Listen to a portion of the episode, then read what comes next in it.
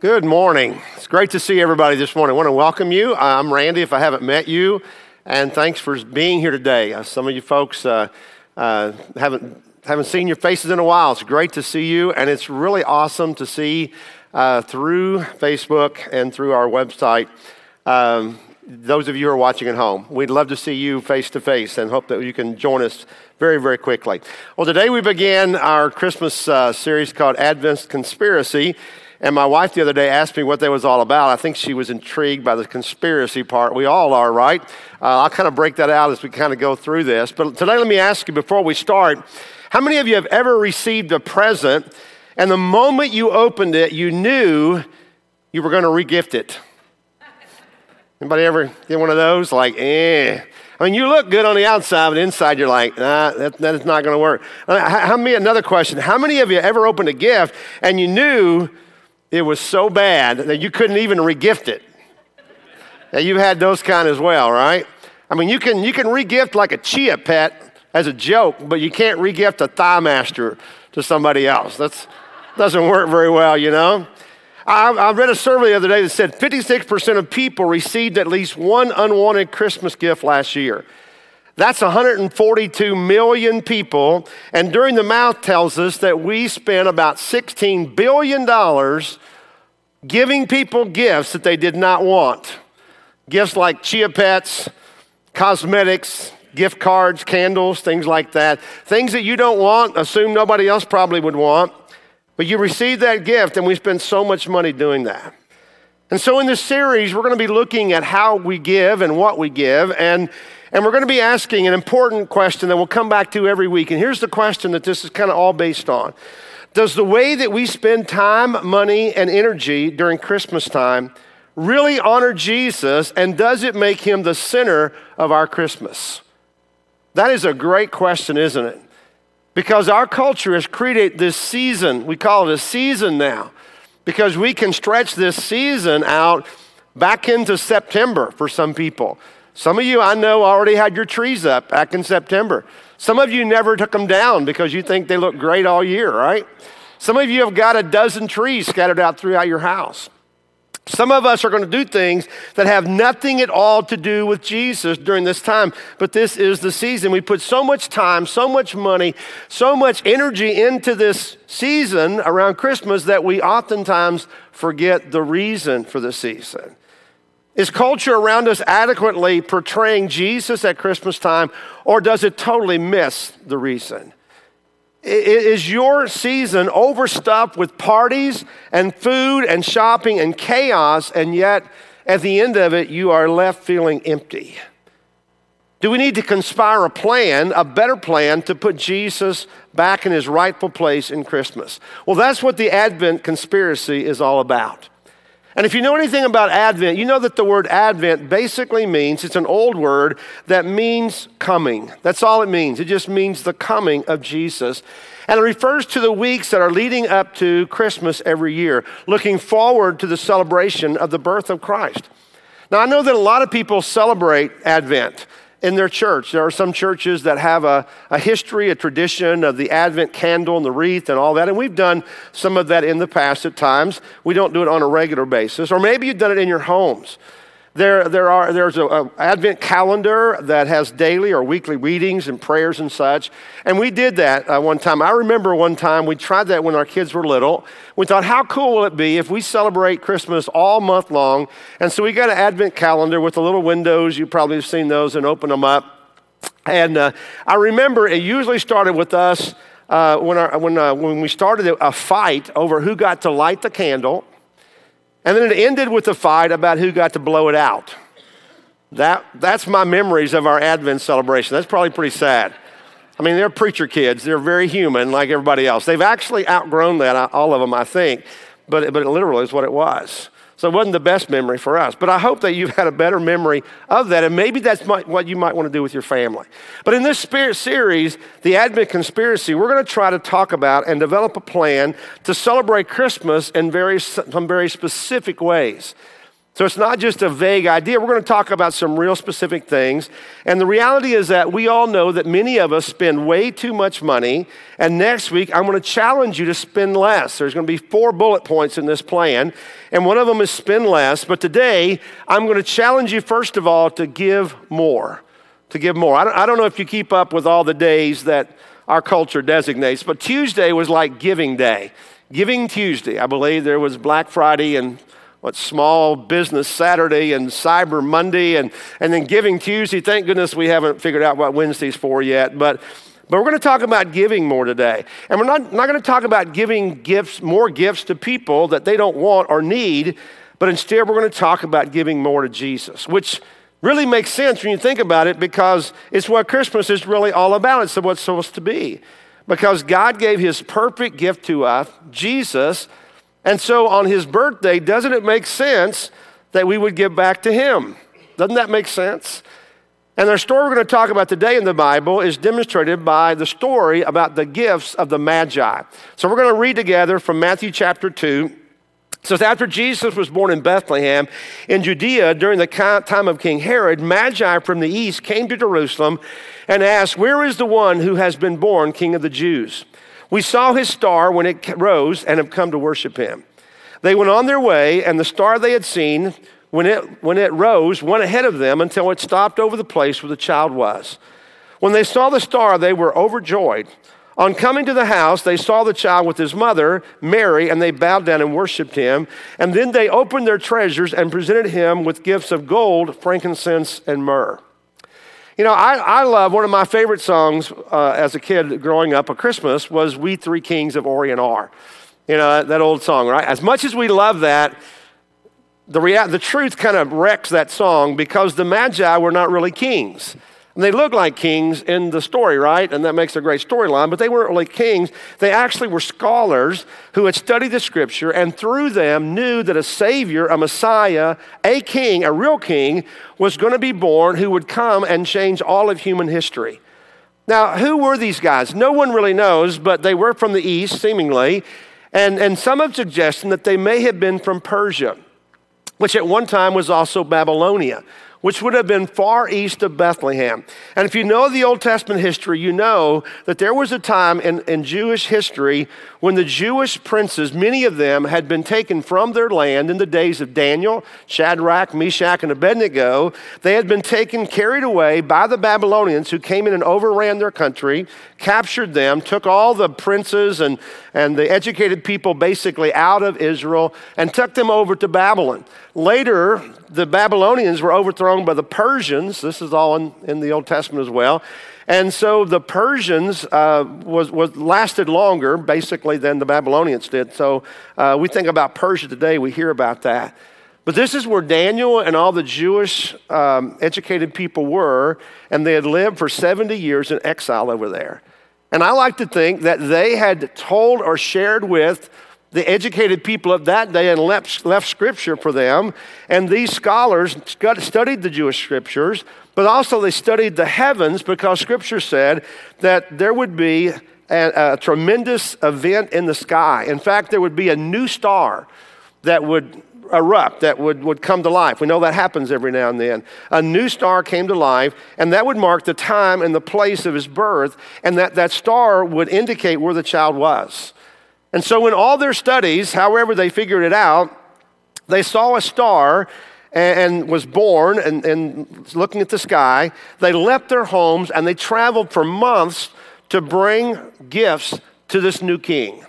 That's the intriguing part. We don't know all the details where they were from, but we know that they came, and that's the reason they came. And the gifts they brought were two type of gift. First of all, the gift of worship, and then, secondly, the tangible gifts with monetary value of gold, frankincense, and myrrh. And we'll talk about those a little bit later on. But ever since that time, we have given gifts to each other at Christmas. I want you to think about that a second. What we have done with Jesus' birthday. Jesus was born, gifts were given to him, and now we give gifts to each other. Does that make sense? I mean, it makes you feel good, right? But how did we get there? Our giving needs to begin by giving generously to Jesus. So, what if this year we gave more to Jesus than we gave everybody to everybody else. I mean, wouldn't that make sense? Because it's his birthday after all. Can you imagine going to a birthday party and giving everyone a gift but the birthday boy? Can you imagine that? I mean, would that be odd or what? I think that person would feel a little bit left out. But that's basically what we have created Christmas into being. Now, the Magi, you, you, you know, they probably were wealthy people.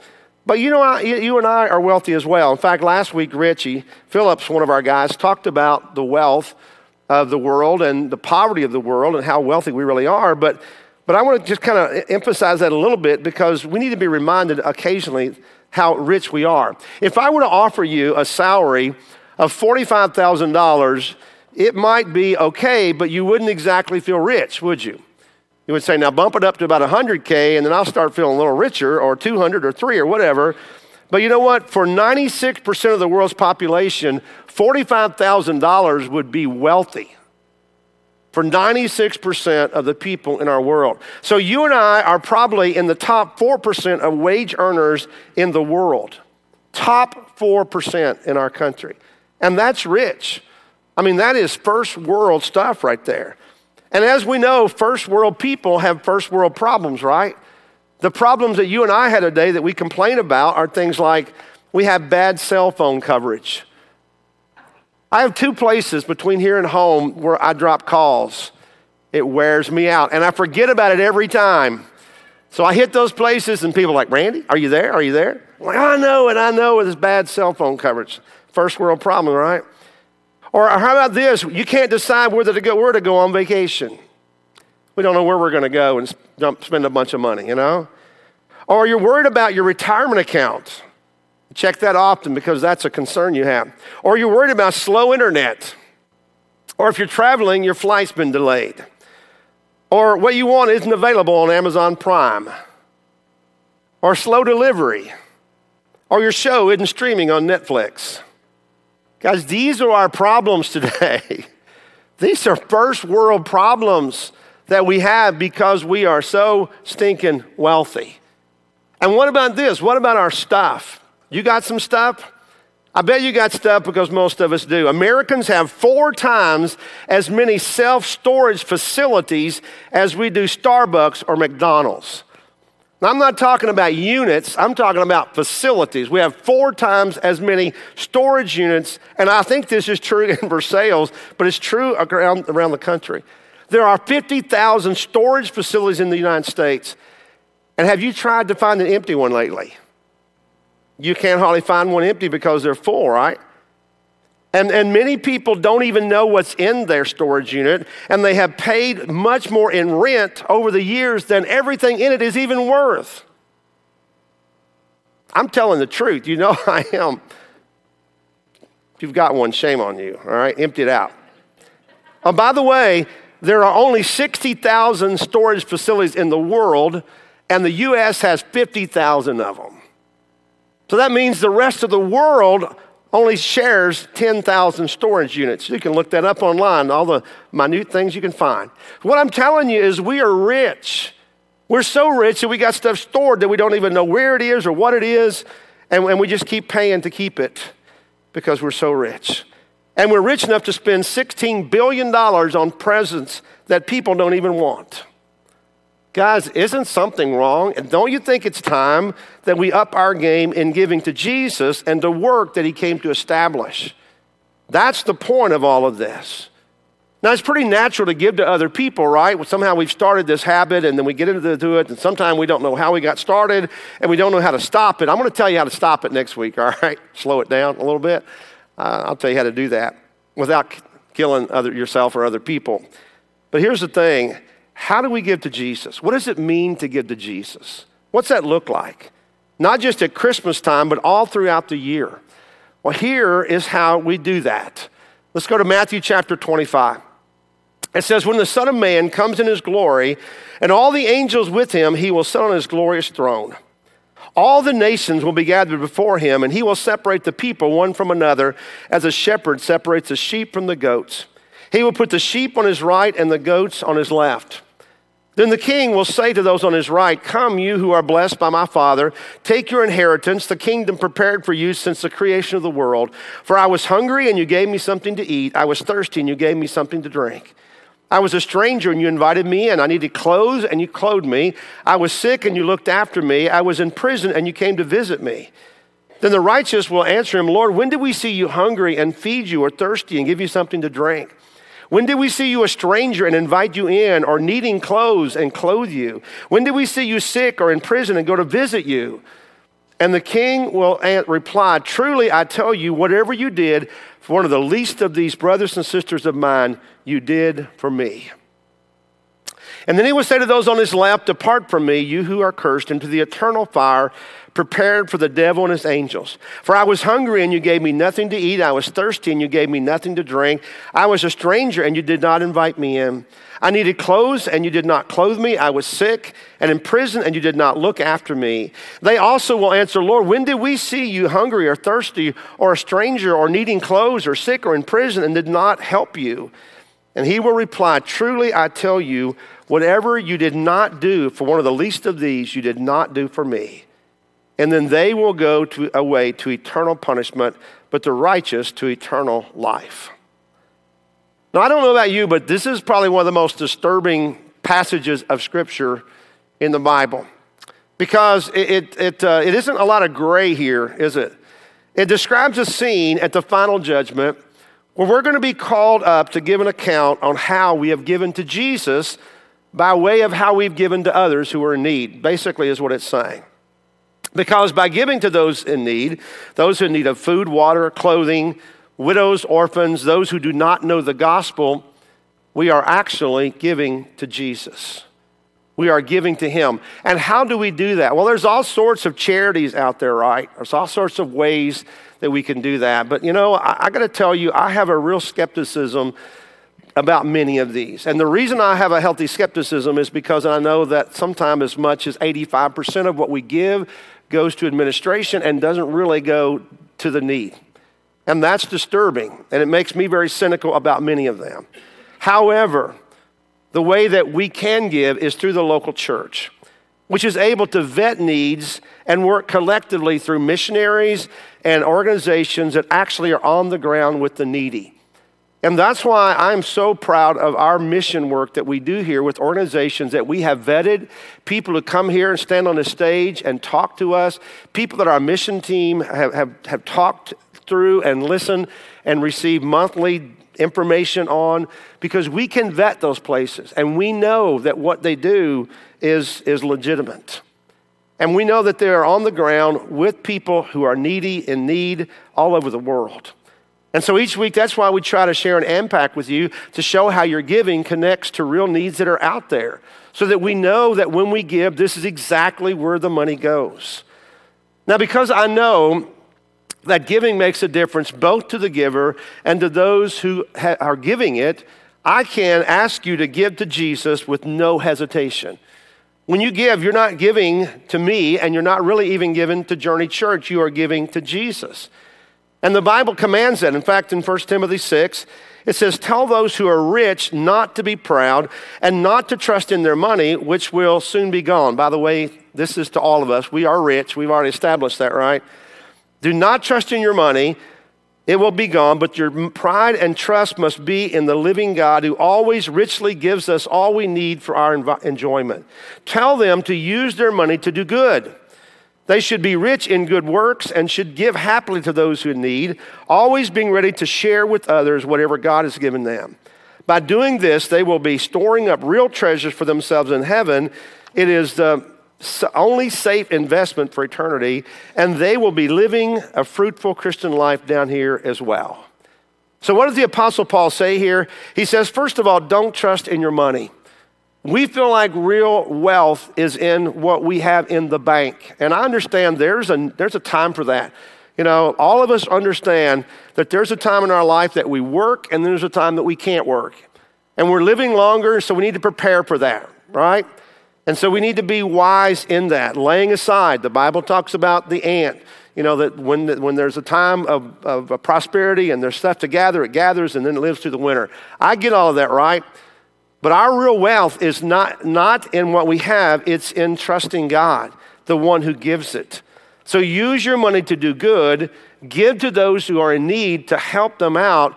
But by doing so, we actually help everyone. We help the person who's in need because we give as and we know that it's legitimate getting to them. But also we help ourselves. How do we do that? We lay up treasures in heaven for the future and we also live an incredibly rewarding life here and then we also bring glory to god. I love that because that's a win win win all the way across the board. Versus where we think if we keep it ourselves we get lots. And, I, and i'm the only one that wins maybe at least temporarily it doesn't last. But it wins, goes across the board when we help everyone and we give God the glory. And that's another reason why I think we ought to give through to churches. Because an organization out there may not even be accountable, but they may never give the person what they need more than anything else is Jesus. Along with the gift of food, clothes, whatever it may be, in the missions we support, they give them the most important asset, and that is Jesus, the gospel. That's why we need to give through the church and through missions. You know, we give gifts at Christmas time to celebrate and honor the birthday of Jesus, but we ought to begin our gift giving with Him. And so today, we're going to ask you to give the most generous gift that you can to Jesus for Christmas. And I can do that unashamedly because it is for Him, and I know what that work will go to do.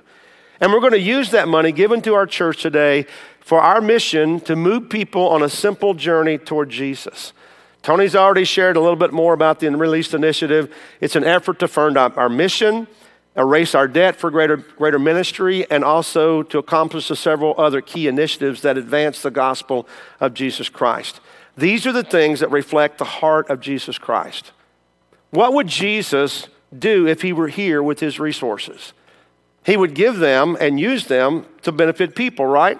Jesus didn't have to have money, but understand that Jesus' ministry was funded by wealthy people. You hear about them every now and then sprinkled throughout the scripture, and some names come up. We haven't done a study of that lately, but names come up of wealthy people who were funding Jesus' ministry, his travel, his food, his benevolence. They were funding that. And they were kind of the financial power behind him. And that's what you and I get a chance to partner with him as well. But Jesus' ministry basically had three main components. Number one, care for the poor. Caring for poor people. Jesus had a heart for poor people. You know, most of us have never truly seen poverty. And I can say that because before I went to Haiti, I had never seen poverty. I'd never seen it. Now, I've seen some poor people here in this country, but I have never seen true po- poverty like they have in Haiti because they, it's, a, it's a nation that's just laid waste. I mean, it has been for years. We are deeply invested in Haiti as a church, and you hear about that frequently, I'm, I'm, sure. But they have inadequate food and water and housing. It is a shock to the system when you go to Haiti. I mean, I remember the first morning I was there when we were driving through Port au Prince, and I just could not believe it. As it got daylight, and we were driving past miles and miles of people and, and, and homes, uh, if you could call them that. Just unbelievable. But we as a church, we care about the poor. We don't have that kind of poverty in, in central Kentucky. We don't have that. But we are able to help the poor through Haiti and other missions that we have around the world. We've done that for as long as I can, I've been around, even before that. Secondly, there's care for those who are in crisis or those for an emergency or immediate need. A few weeks ago, we had a lady, Cindy uh, Mendoza, I believe is her name, and she is with Cindy's Hope. We featured her in our impact time, and she has a ministry in Kenya and Rwanda. They have a rescue center there for girls who are exploited and abused, and they have several academies with hundreds of children that are being fed and educated. That's important to know.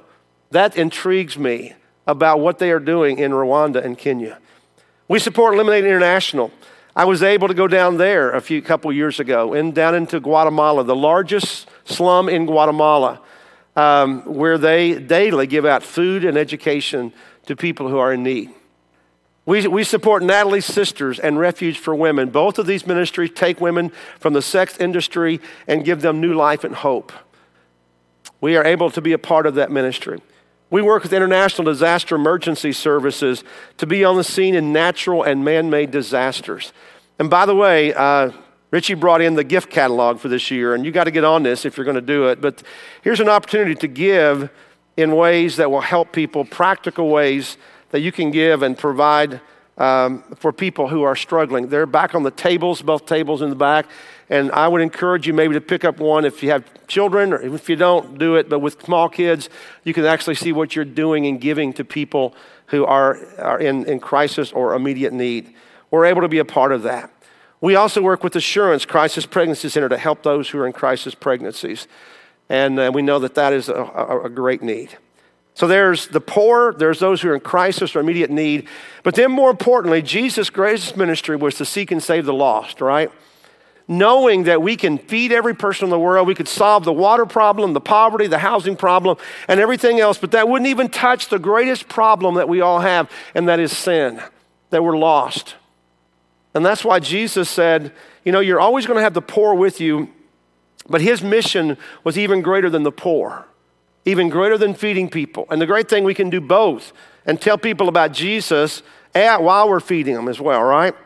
But the third mission was telling people about Jesus and the gospel.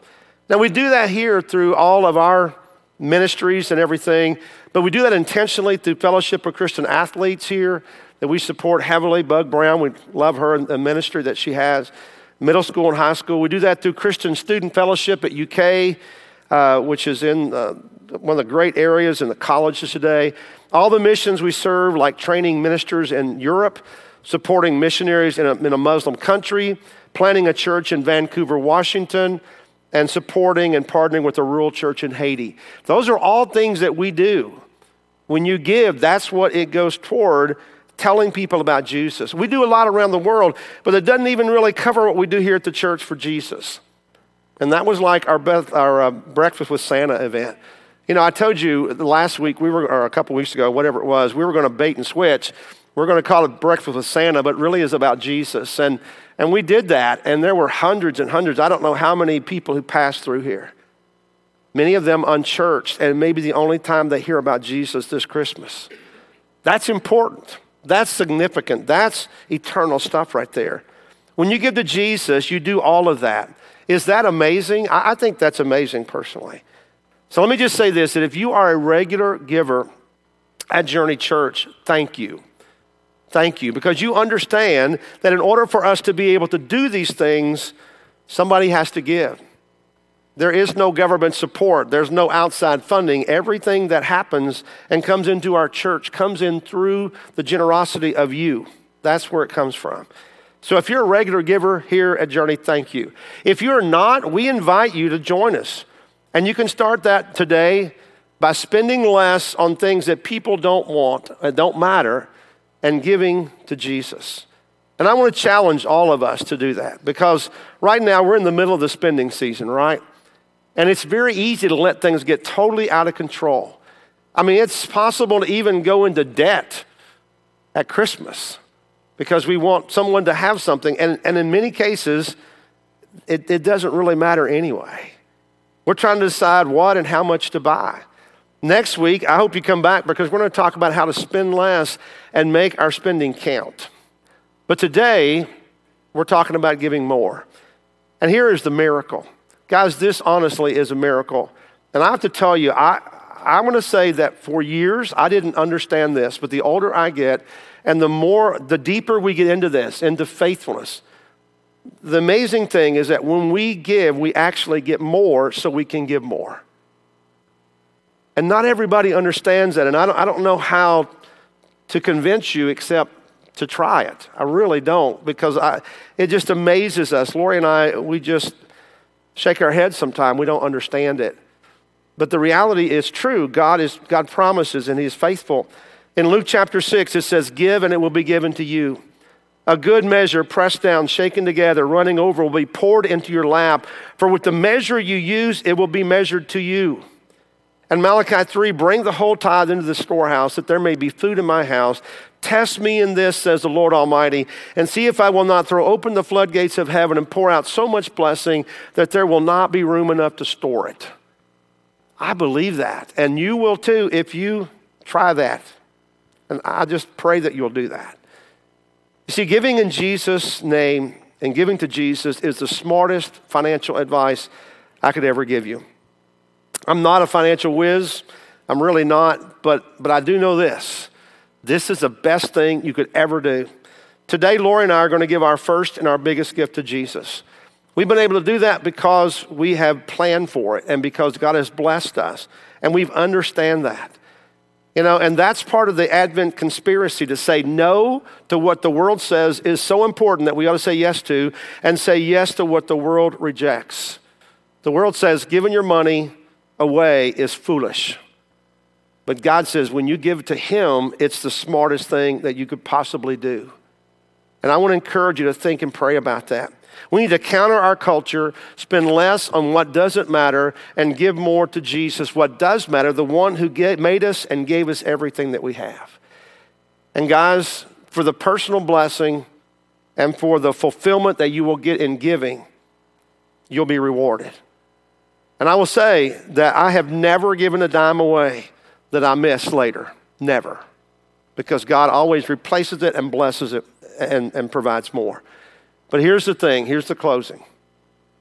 One day, you're going to be that person in the scripture in Matthew chapter 25. That wasn't just given as a story, it wasn't just given as, like, hey, think about this. I believe this is true, like I believe all the Bible's true, that one day we're going to be in that story and we're going to be standing before the king and you will give an account for the life that you live. And you'll hear one of two things. One of two things. Notice there wasn't a third option, like you just opted out. One of two things. Here it is. You're going to hear Come, you who are blessed by my Father, take your inheritance, the kingdom prepared for you since the creation of the world. That's what we want to hear. Basically, the old well done, good, good and faithful servant. Or you will hear the other Depart from me, you who are cursed into the eternal fire prepared for the devil and his angels. And the basis for that judgment will be how we gave to Jesus. That's what the story's about. I'm not making this stuff up, it's right out of God's word. So understand that. You know, your gift to Jesus begins with yourself because I really believe the only way that we can truly give to Jesus is if we are fully in with Him and we've given Him our life and our heart. And even if we haven't given our life to Him, we're still going to be hear that judgment. We're still going to hear that judgment from God because everybody will stand before Him and will be judged on that basis. But once you are truly His, all His, all in, then the love of Christ compels us to give. And we start to test Him, like He said, and we see what God can do. And we say, wow, this is a win. This is the smartest thing I ever did financially. And then we start to see how our giving blesses other people. And then we start to see how that brings glory to God. And we say, wow, that's what really matters. What really matters. So, guys, that's my conclusion today. Just leaving it there on the table and letting you think and pray about what God is telling you and teaching you. Can all this happen overnight? Maybe not, you know. Maybe maybe you have spent in a way that wasn't that smart and you kind of got yourself in a hole and you got to dig out of it. But maybe this would be the beginning of you coming out to be able to give to God in the way that you know He would love and that would honor Him. That's my challenge to you. But first of all, my greatest challenge is that you come to know Jesus as your Lord and Savior. I'm going to be up here after the, the message and after communion. Tony will be on the other side. And um, if you want to talk to us about this, this is the most serious thing in the entire world. We'd love to do that.